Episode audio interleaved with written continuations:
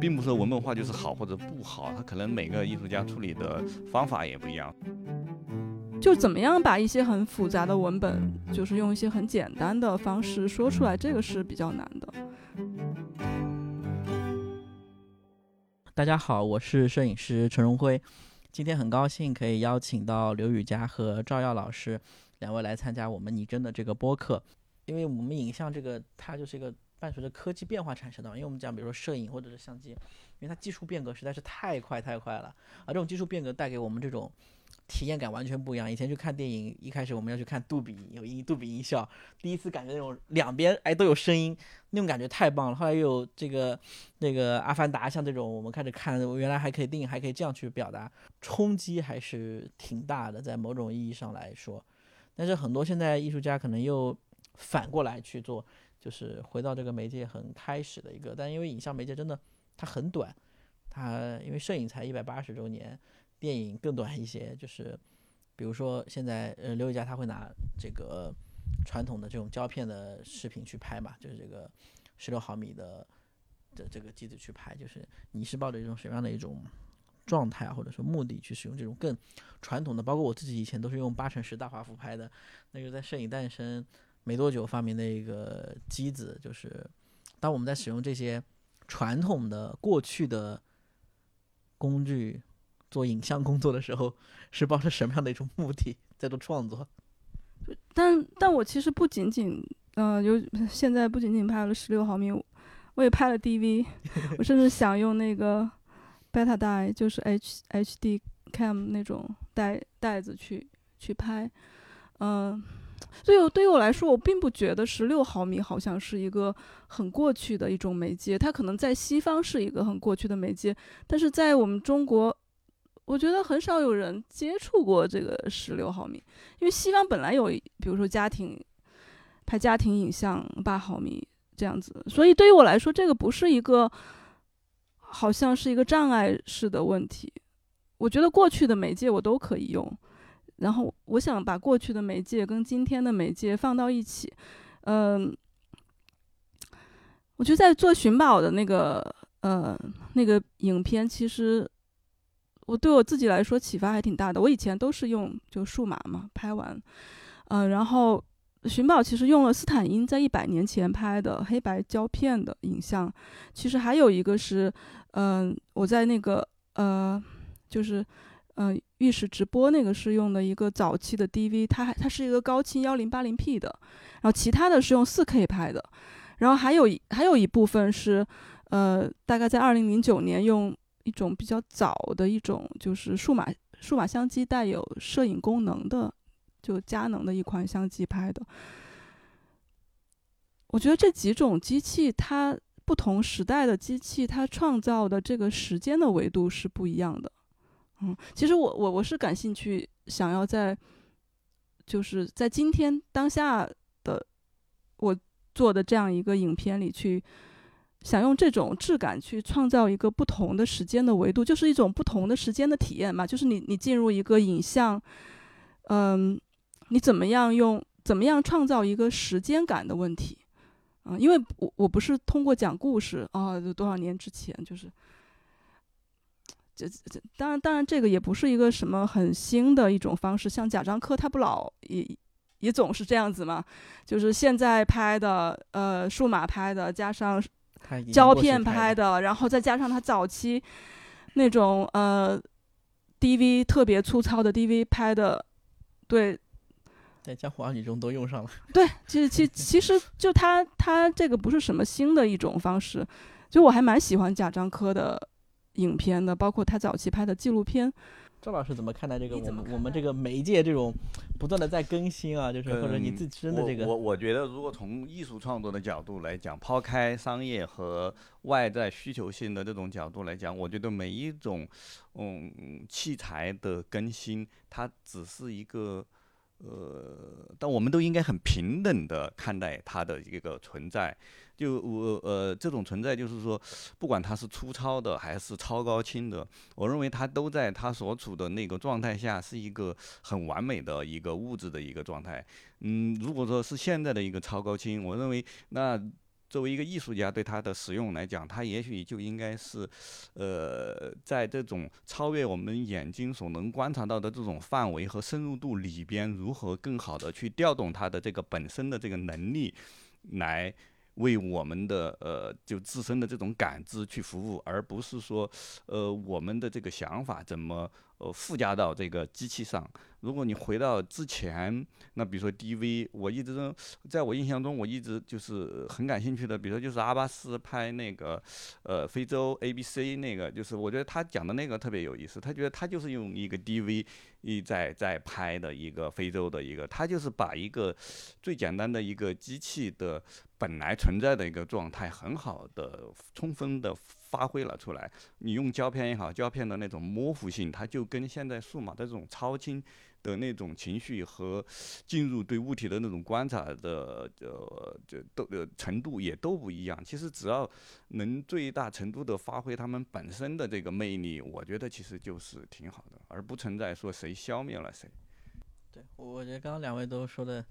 挺有意思，就是刘宇佳提到那个，就是关于呃，比如说十六毫米或者包括八毫米吧。就是现在在当下年轻人当中，就是那些呃爱好者特别流行，然后呃可能他们的这种成长轨迹当中会留下这些痕迹，但是在我们过去确实是没有不存在的，就像你说的，没有家庭能买得起这个东西，所以我觉得这个也很有意思，就是说在对西方来说，他们用十六毫米和八毫米，它是天然怀旧的，那就是他小时候过去的影像这么拍的，但对于我们来说，它看起来是怀旧的风格，但是我们没有那个怀旧的过去。可以去去来说，它其实是一个，它是一个很很新的东西。我觉得，甚至十六毫米对于我对于我来说，它远它的那种新鲜感远远超超出那个四 K 的这样的一种质感。所以有意思。所以我不认为它好像呃，好像十六毫米，对，我不认为它是一个怀旧的东西。嗯。超越这个器材的嗯社会属性，而应该以一个更私人的角度来对待这些。嗯，赵老师感觉好像每次是帮我们就是总结发言，这个一个提高到一个更高理论上面去。这是赵老师的强项。嗯，对对。观念艺术家。我感觉我们两个就是太感性，就是总是去这个后期总结一下。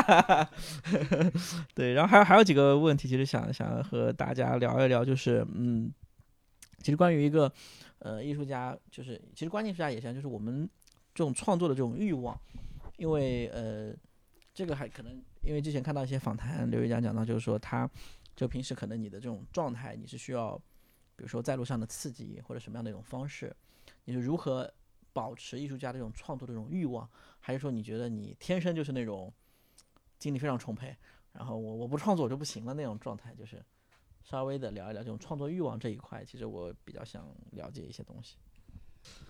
创作欲望，其实我一直没想过。我我觉得，其实他可能这就是一个工作吧，你不得不不工作。就是，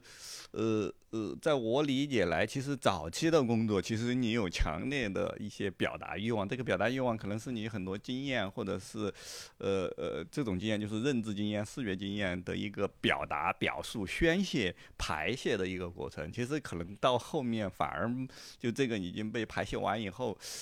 你没有。太多的这种表达，那这个时候其实你反而就不再是一个欲望驱动型，而应该其实是一个理性的一个工作型。你的理性的去分析你的所有这些经验、认知、体验，你如何去调动它、分配它啊、创造它？我觉得其实是这样的一个过程，而不如果从长久的创作来看，不太像是以欲欲望能走到底的一个一一一个方式。那么就说，那比如说我我再继续引申一个话题，你比如说艺术对一个艺术家来说，呃，究竟有没有一个一个比较呃传或者不能说传统的定论，就是说艺术家什么时候创作的作品，他是对艺术家来说是最棒的？或者比如说我以前买摄影画册啊，就比如说我因为摄影画册很贵，一本要六七百块钱，那么我我就要去想一个问题，比如这个摄影师画册出了七八本画册了，我该怎么买？那我给我自己定下目标说，我要去买他那本成名作，他在什么时候靠那个作品成名了，然后我就去买那个摄影师的成名作，作为我收藏这个摄影画册的一个基准。那么我们怎么来判断这个摄影？比如说我们从藏家的角度啊，对，或者我们是当然是艺术家的角度，就是说我们自己，我我比如我，比如我要去收一件刘一家的作品，诶，他三十岁、四十岁、五十岁、六十岁的作品，什么样的作品，当然每个是每个人都有不同的判断标准嘛，因为他可能有符合自己的一个期望。但从一个更长远的来说，因为以前总在说，呃，艺术家他做的第一个或者说所谓的突破性作品，或者说成名作是他的过去所有时间的一个总和的一个总喷发。那么到后面就他变成一个很理性或者说一个更高级的这样一个思考之后，那个那个东西是还有那么强的冲击力吗？或者说那种体验是不是过分理性？这个其实还是我觉得他还是从一个作品做完以后它的有效性来看的。这个我觉得可能每个人不一样，反正我只能说从我自己的角度来讲的话，我一直认为我的工作其实永远的驱动力是在于。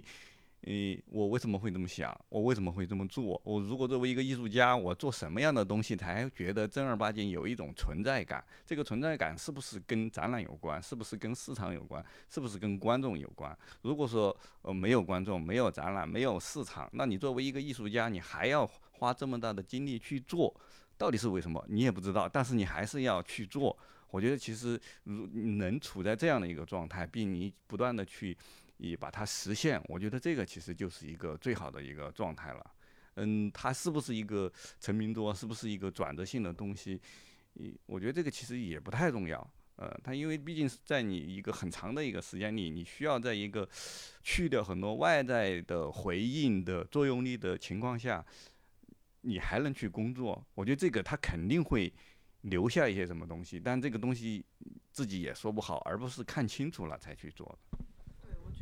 我觉得就是这个成名作或者说有效性，它只是很短的一个时间内，就是可能过你不要你不要说过几年，呃，或者过几十年，它可能很快就失效了，就是 有效的，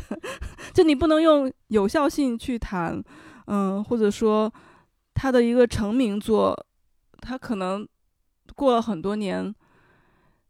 他又他又变得什么都不是了。呃，我我记得我上次在武汉听鲁明军老师，他聊的特别好。他就是说，呃，当代艺术其实它的根本就是一个它的一个临时性，就它不存在永恒性这个东西。就是今天，就是呃，你可能是一件感觉非常著名的作品，它可能明天就变得跟垃圾一样，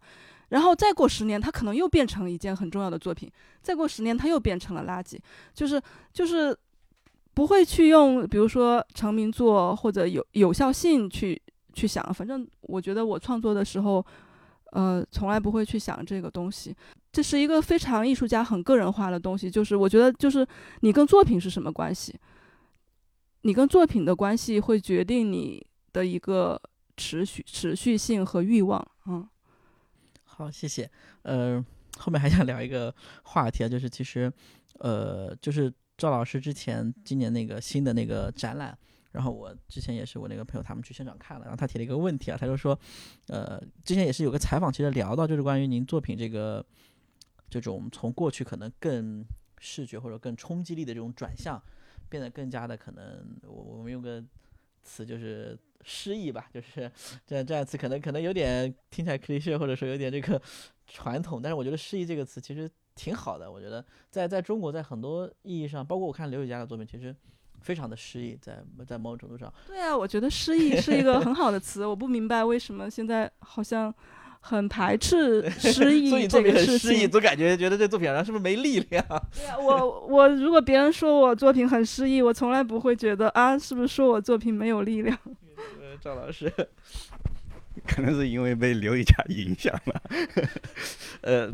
其实我觉得主要还是因为。也，是这样，就是整个社会在这三年之间一直处于一个比较呃非正常的极端状态下嘛，所以整个人的思考状态也都不一样。所以我一直有一种划分，比如说就是，呃呃呃呃，二零年以前，我们整个社会是处在那样一个虚无的、自信的、盲目的一个时代，在那样的时代，我们总会去做一些那样盲目的、自信的、自大的一些东西。但是当你回过头来，当这一切都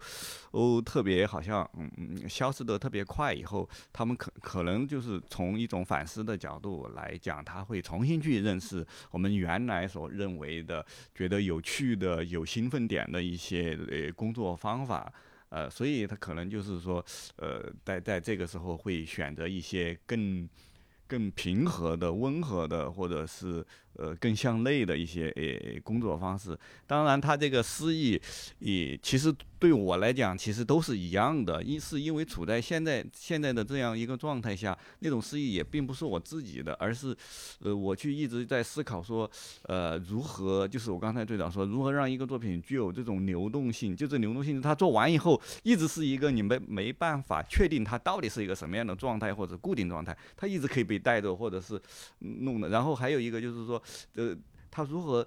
呃，在一个观念的状态下，让颜色或者是呃很简单的文字具有一种叙事性或者是阅读性，它又不等同于我们常规意义上的那个诗歌或者文学上的呃呃这种叙事性和阅读性，所以我才会去找到了颜色的命名。这个颜色的命名，它跟这种商业社会的这种对情绪商品化的呃呃这种。嗯，利用或者是个人看见这种非形式感的文字，它产生出来的一个呃自身的记忆附加在这些上面的一些东西，所以我觉得他这些情绪也好，私信也好，啊，其实都是观众自身经验所阐发出来的，而这也是就是作品创作一直想想去追追求的一一部分。下次就是给大家贴标签，诗意的作品。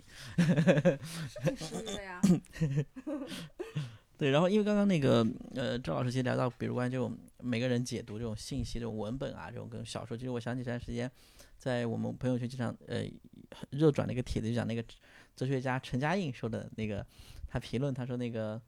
呃说当下他一个批判一个一句话就是说当下的当代艺术创作过分的这个文本化这样的一个情况，因为但其实我们呃跟文本很接近。就它关系很接近，但是我们当然不是说从文本化，想请大家聊一聊这个这个感觉，是我们这种当代艺术作品，它这种文本化究竟是为什么会这样子？因为它这肯定是一个，确实是一个普遍现象，所以才会有人提出这个疑惑嘛，或者从观众的角度，或者陈嘉映可能他不是从一个哲学家的角度，他其实是从一个观众，他可能就看了整个展览，哎，他觉得是怎么现在怎么这个。他的这个写作状态怎么比我哲学家还哲学？就当一个哲，当一个国内一个最 top 的一个哲学家提出这个问题的时候，我觉得就特别有意思。就是为什么哲学家会觉得你们做的东西怎么好像这么学术？只是谈谈看法，不是说不是说评价你的作品啊。我知道，我反正我的作品从来都不文本化的。我觉得文本化是呃文本是完全没有问题的，而且我们都很喜欢看不同的文本，就积累不同的文本。嗯，我觉得当代艺术有一个问题，就是，就是如果说它如果说它文本化的话，是因为它好像有一套像巫术一样的这种言辞系统，就好像如果你不不积累这些文本，你就无法识别它的，就是你就无法扫描它，无法识别它它的意义或者内容。但是我觉得，至少对我来说。就怎么样把一些很复杂的文本，就是用一些很简单的方式说出来，这个是比较难的。嗯，你刚说这个转译的过程，我想起来，因为我在学校教书嘛，然后前段时间有请个浙大的老师给我们上这个呃申请课题，那么他就讲到一个语义的转化，他就说我们先去看这个二十大报告，那么当下关注的有四个要点，然后呢，他他要先把它转译成一个直接语言是什么，比如说他提到了二十大报告里面某四个关键字。然后你把它转换成社会生活中的一个体验，可能就是说我我要吃好，我要吃饱饭。然后呢，它还要再经过一层转移，你要把我要吃饱饭转化成一个学术术语，那就是要这个解决这个我们的这个粮食种植面积问题。那么最后这个才是一个课题申报的一个点，就它要从政治层面转移到一个最直接的一个点，然后再转到一个学术层面。我只是突然想到这个问题，我想起当时他这个给我们讲这个申报课题，我觉得这个特别有用啊的这个叫双重转移或者说双重。三重转译，最后面形成一套话语的这个这个转译的过程。想请赵老师聊聊这个。嗯，我觉得可能文本化跟最早说所有的作品图像化应该差不多是一种感觉吧。那个时代其实更早的时代，大家就是说。对理解事物和理解这个社会的时候，是基于一个图像的产生。而现在回到了一个更影像时代以后，我觉得这种文本叙事时间性的出来，它就会不自觉的会选择一种像文本化的一个东西。但我觉得这个可能，嗯，并不是说文本化就是好或者不好，他可能每个艺术家处理的方法也不一样，所以，诶，他这种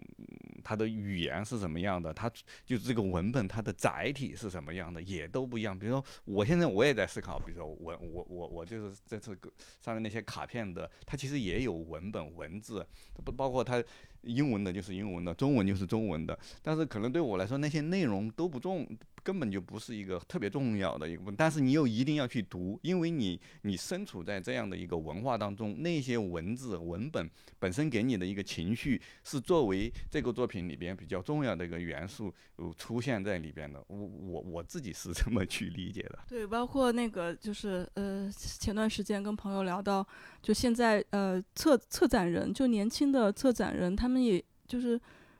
就是那种知识化的策展，就是其实看多了之后会非常的，嗯，无趣贫乏。就是你知道知识化的策，呃，策策展。回头这个我们的听众就要反驳你啊。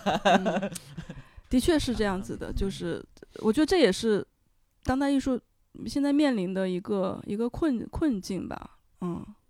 对，就是可能现在我们在或者说我我不知道，就是比如说。从摄影师角度来说，比如说在过去，呃摩马的几任摄影部主任，比如说萨考夫斯基，或者说呃那几个主任，他们可能是代表了某种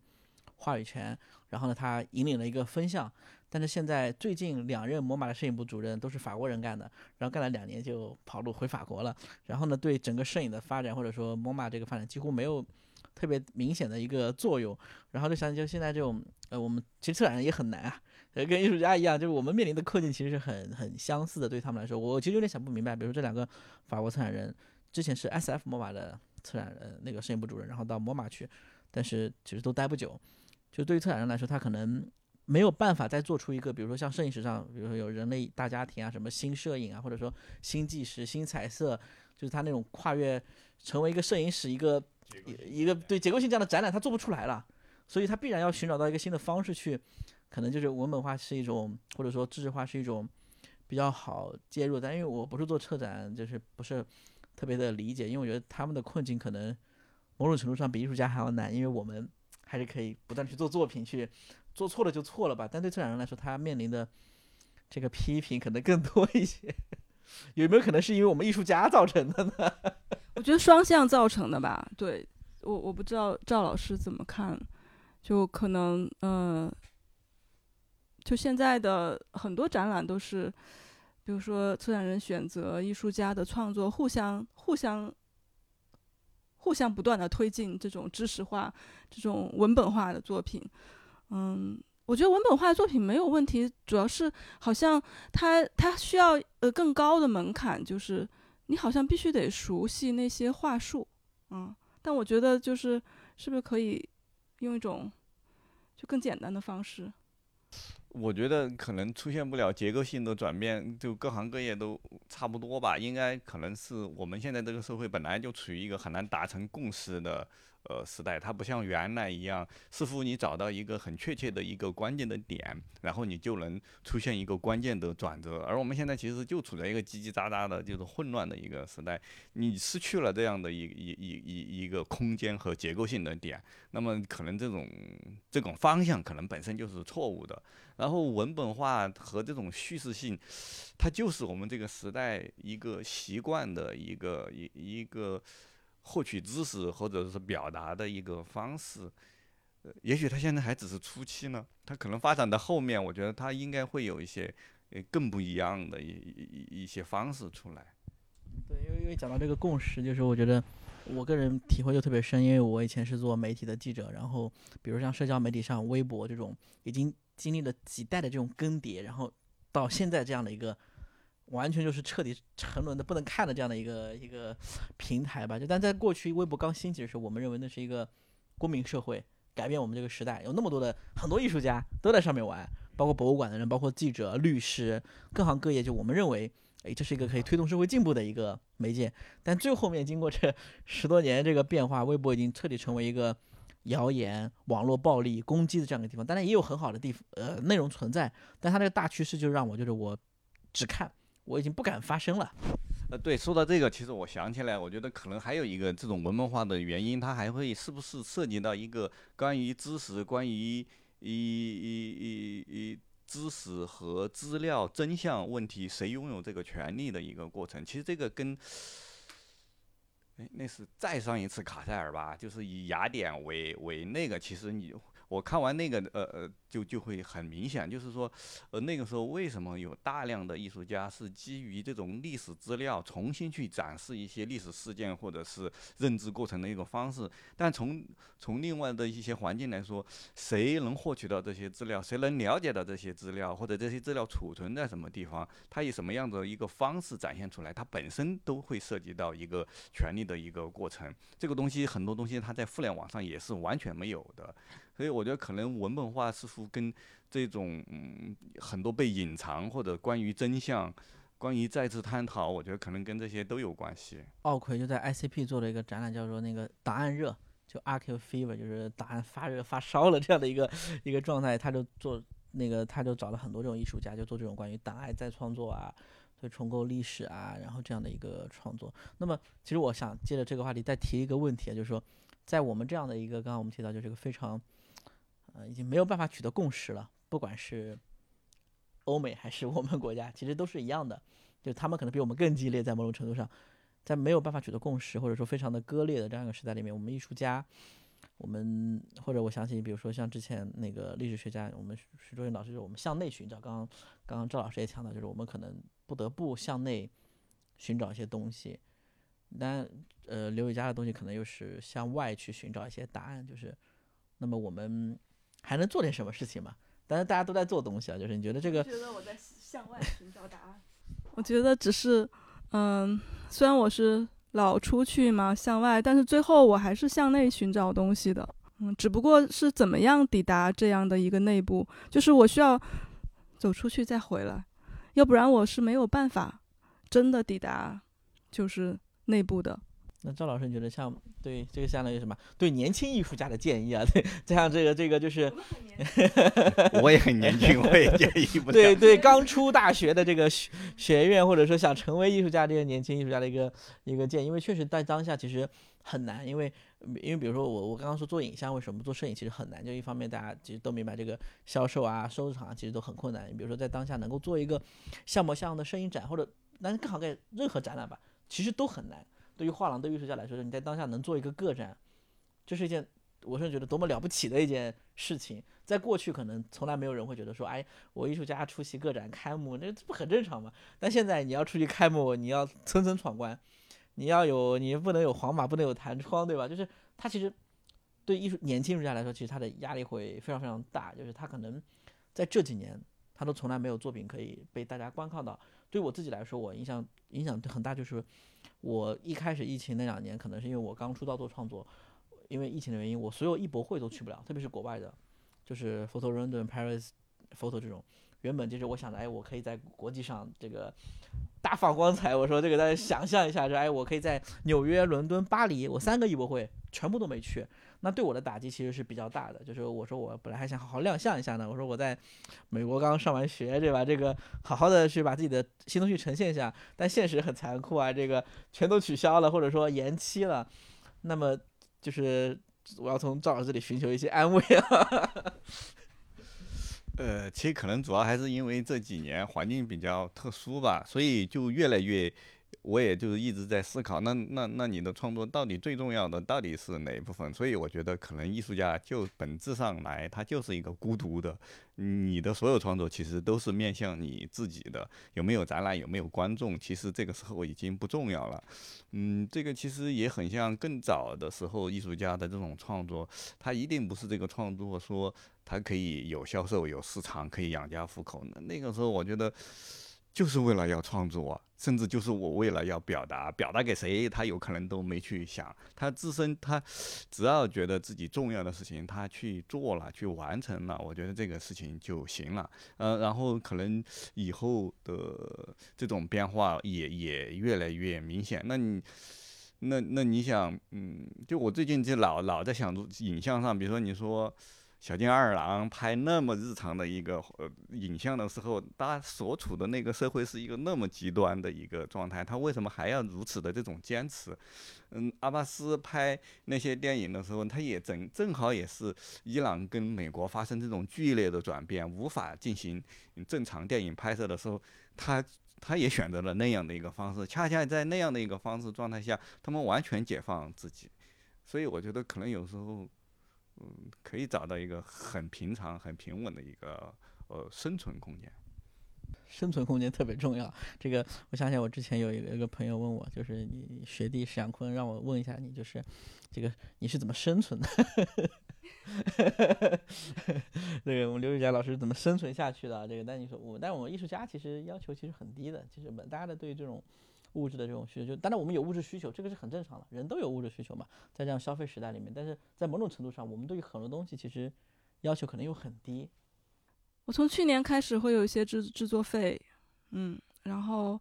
我也有时候也也需要剪一些片子，也没有其他的欲望吧。其实我一直觉得是是这样的，就是呃，反正别人的生活是别人的生活。然后，作为创作来讲，不应该是以生活的焦虑变成是创作的焦虑，它两者是完全分开的。其实，呃，大家其实一直可能都生活在一个呃焦虑状态或者不焦虑状态，但并不代表他的创作就没有焦虑，解决了一个生存的焦虑，但并解决不了创作的焦虑。对，我觉得这个挺有意思。我想起我以前一个同事，就是他也对摄影特别的喜欢，然后他说他这个等他那个叫什么叫做那个。经济条件好了，哎，这个就一定要去好好拍照片。然后到后面他经济条件真的很好了，他娶了一个富婆，就彻底解决了，就财富自由了。然后就再也没有拿过相机了。我觉得这是一个，这是一个很，这就是大部分人的一个面临的一个真实状况，就是说你你想靠那个解决，其实很难。就是我我觉得其实就是还是一个呃创作跟自己的关系，就是到底是呃他他对于你来说是不是必须的？就是有的时候这个。就是你的这个创作过程，它一定，它它可能是你不得不依靠的一个东西，嗯，不管是，就是它有它有时候是你身体里的一部分，或者说它是你的一种药，或者说，就是你不得不去做这个事情。但你说的那种，很多人都是这样子的。他可能仅仅只是把它当成一个爱好，他并没有找到他和那个东西的关系。对，一说到这个，我其实想问问，就是，呃，两位艺术家，就说你们是什么时候意识到，就说自己是离不开这个这个事情，就这个艺术，我们这个事情，就说就像你说的是不行，就是我我觉得我我是到，因为我很晚才进入这个行业嘛，就等到后面的时候，我会发现真的就是，比如说我不做摄影，就是我感觉我我可能其他根本做不了，然后就觉得。在我的任何的，比如说我有情绪上的一个波动，就喜怒哀乐或者这种情绪的变化，或者说有一些思维的转变的时候，我我最后面想的是，我要赶紧去用影像把它给做做一个东西出来，我觉得才能够表达是这个此刻的这种心。就是你们什么时候有这个意识？就是说，因为因为刘宇佳之前，呃，你也并不是做影像的，你也经过一段时间这样的一个转变或者打磨，然后这个我们对吧？一下也做影像，那。一开始是在影棚里做，或者说你一开始就，或者你怎么爱上影像？应该这样问你说你是怎么认识到这个影像对你来说是，你你这辈子可能离不开的这样的一个创作？我觉得最开始做创作就一个很简单的原因就是，就是我就是很喜欢，比如说好莱坞电影啊，喜欢香港电影啊，然后喜欢武侠电影啊，然后一开始我觉得就是拿起摄摄摄影机。如果我要做创作，我最想的就是用影像的媒介的方式，那就是在影棚里拍了吧。我自己写一个，那时候还很早，我觉得也还是比较幼稚吧。就是写一个剧本，还找了一个制片，把什么都搞好，然后按照这个剧本，一个镜头一个镜头一个镜头的拍。最开始就是，呃，就是那样子的。但是我后来发现，这种方式好像它很难让我。感觉到一种，就是我跟影像这种这种创作到底有什么样的一种关系？我不我不认为就是在呃摄影棚里拍摄跟我有什么关系。当我真的就是身体力行的在路上的时候，我我知道这也是一种非常传统的方式。我的确找到了，就是这个艺术跟我的关系，就是跟你生活的关系，跟你情绪的关系，跟你情感的关系。呃，我其实一直没想过这个问题。呃，我因为我读大学的时候，就看见当代艺术的时候，我就觉得哇，还有这么有趣的一种东西，我觉得我应该去搞弄这个，然后就直接过来了。然后毕了业以后也是直接就来北漂了。呃呃。去干别的工作的时候，其实想法是我干这个工作的时候，我还能不能创作，是以这个为基础的，所以就觉得，嗯，就是必须要弄这个，而是就别的工作是不能影响到创作为一个基本点，而这样去想的。那您当时有从事过别的工作吗？有兼职过吗？很多，什么五块钱一个 那个 Flash 图我也做过，但都是很失败的工作。嗯，对我还在游乐然后呃，以前我也就觉老觉得我是一个影像艺术家，一一我一拿到照相机的时候，我就觉得我会忘掉周围所有的人啊、物体啊，感觉就是，呃，就是通过那个镜头你看到的就是全部。我觉得那种专注精神，我觉得其实很有趣的。但后来慢慢发现，哎呀，做影像这个设备也买不起，那个弄不起，那我怎么创作呢？所以我后来才觉得，如果我不做影像艺术家，我用我的这个想法还可以怎么？去创作，然后慢慢慢慢变成这样的，所以我觉得有时候我外在的那个东西应该不太会能束缚住吧。这个就让我想起一首歌，就是《我的失败与伟大》，就是我们这种失败其实是其实很伟大，对于我们个人来说，对，因为我个人也是以前做记者，就是因为我大学学的是新闻，那么我毕业之后很顺理成章的成为呃摄影记者，但摄影记者就做新闻摄影，它就有两个词加在一起，新闻加摄影。就我我经过了很多很多年的时候，才突然意识到，其实我喜欢的是摄影，并不是新闻，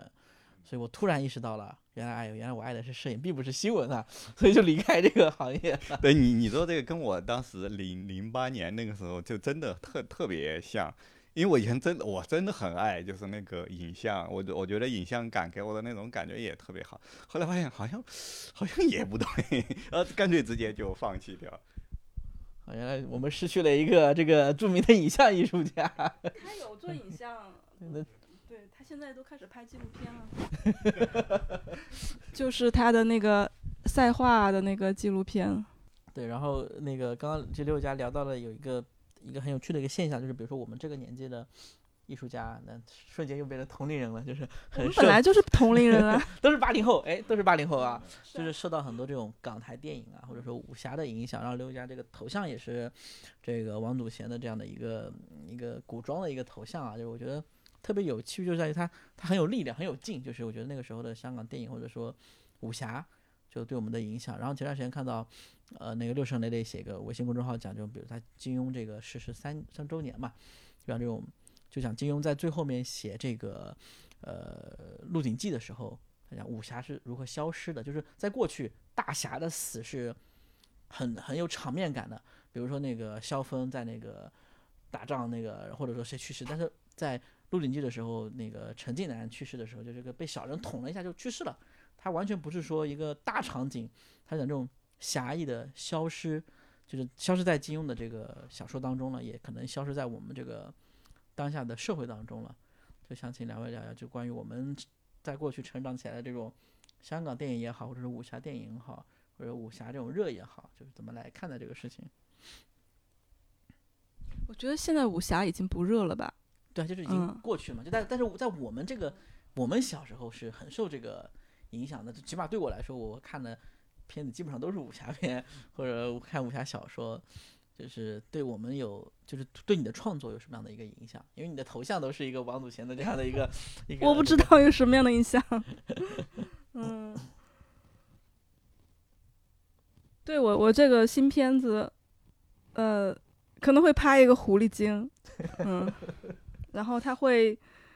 找了一个那个全国武术冠军啊，一个女演员，然后他在。呃，可能会在冬天的时候去拍吧，嗯，我我也不不太清楚，对我具体有什么样的影响，但是我的确是很喜欢那个时代吧，尤其是《东邪西毒》里边的那个，嗯，那样的一种情绪的东西。那周老师呢？就你你你的创作中有有这个相关的元素的体现吗？呃呀，好像应该没有对自己。我如如果从我自己的理解来讲，我觉得可能还是那个年代对未来充满了信心，充满了希望，所以他才会诶出现那么热血和和这种正义感的东西。然后只是可能现在我们慢慢慢慢的对未来的境遇，它中间的社会情绪，它可能慢慢偏向于一种嗯悲伤、沮丧，甚至我觉得。更更极端的情况下，可能都不知道未来是什么样子，所以我现在可能更 喜欢偏向于日常的电影，就过一天算一天。就 我我我反而觉得我现在不喜欢看日常的电影了，就是我不太喜我不太喜欢看失之欲和呃那种很日常的那种电影，我反而会喜欢，就可能是因为现实本身就像他说的，嗯，太迷茫了，你你的确不太知道。未来会是什么样？我反而会想去看，呃，八十年代的港片，就是呃一个黑社会啊，比如说那个《英雄本色》，它的那个主题曲叫《明天更美好》，就是就是我我这两天我还在听那个歌《明天更美好》的那个歌，想起就是那个时候看的那些电影，嗯，包括我觉得像好多美国的，呃。嗯，西部片，我甚至开始看《零零七》，就是那种英雄主义的片子。我觉得在今天好像看就是看那种片子，我觉得是一，就是它能给你带来额外的东西，就是就勇勇关于勇气的东西。所以，所以刘宇佳老师是一个乐观的悲观主义者，我跟赵老师是悲观的乐观主义者，对一个一个绝望者的希望。但但他其实是乐观的，我觉得。嗯，因为我的感觉就是，嗯，嗯，因为我恰恰跟他相反，我我以前从来不看这种日常什么四之一和豪迈呀，什么阿巴斯啊，这，但我现在我觉得就特别喜欢看这个，因为我觉得就是说你的背景越极端的时候，你如何越保持这种平常心态，你要付出的那个能量感比原来要强大很多，我是这么去想的。为什么我现在不喜欢看那种片子了？我觉得在现在，我觉得我获得能量感反而是去看《零零七》，看西部片，看英雄主义的片子能获得一种能量感。我我我去看那个《英雄本色》，听那首《明天更美好的更美好的歌》，真的，我我我这两天还在循环循环播放。为什么我会听那那样的一首歌？嗯，可能只是选择的方法不一样，但我觉得其实最终都是一样的。嗯是是，你说，因为其实还是尽量要避免被一个更强大的力量所席卷，保持一个平衡的一个状态嘛。对，所以就是呃，可能要跟这个时代还是需要保持距离的。不管今天时代是什么样子，你得有意识的跟他要保持一定的距离，不要被他所裹挟。但这个就是对对艺术家或者对个体提出一个很高的一个，就是还确实很高的一个要求，因为比如说。呃，我们比如说最近发生了很多很多新闻，那很多人就可能有做出了很多的选择啊，这个我们要干嘛干嘛要干嘛干嘛，对吧？我就不说什么了。那么那些选择了这种行为的人，当然我们不能去评价嘛，因为他每个人都个体的选择嘛。那我们这些留下来的人，对吧？如何去面对啊？这个其实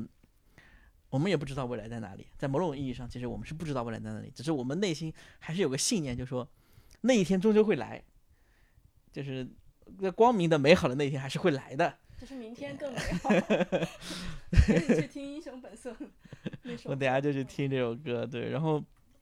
就让我想起我昨天公众号发了一个一段话，就是很小的一个句子，就是美国的一个很厉害的一个摄影师叫罗伯特亚当斯，他就说，呃，经验告诉我们，那些支撑我们精神世界、被我们倍加珍视的图片，总是存在于流行之外。时常想起这一点，便能从中汲取勇气。在某种意义上，就是对。然后我觉得“勇气”这个词很重要，就是尤其在在今天，嗯。那反正就是活着呗。其实不管明天更好还是明天不好，难道明天不好，你现在自己就不活了？其实一样。所以只要能能能能正常的活下去、住下去，就就是最好的。然后吸取能量。回去吃人参。非常感谢这个两位艺术家的分享，呃，谢谢各位听众，再见，拜拜，拜拜，谢谢，拜拜。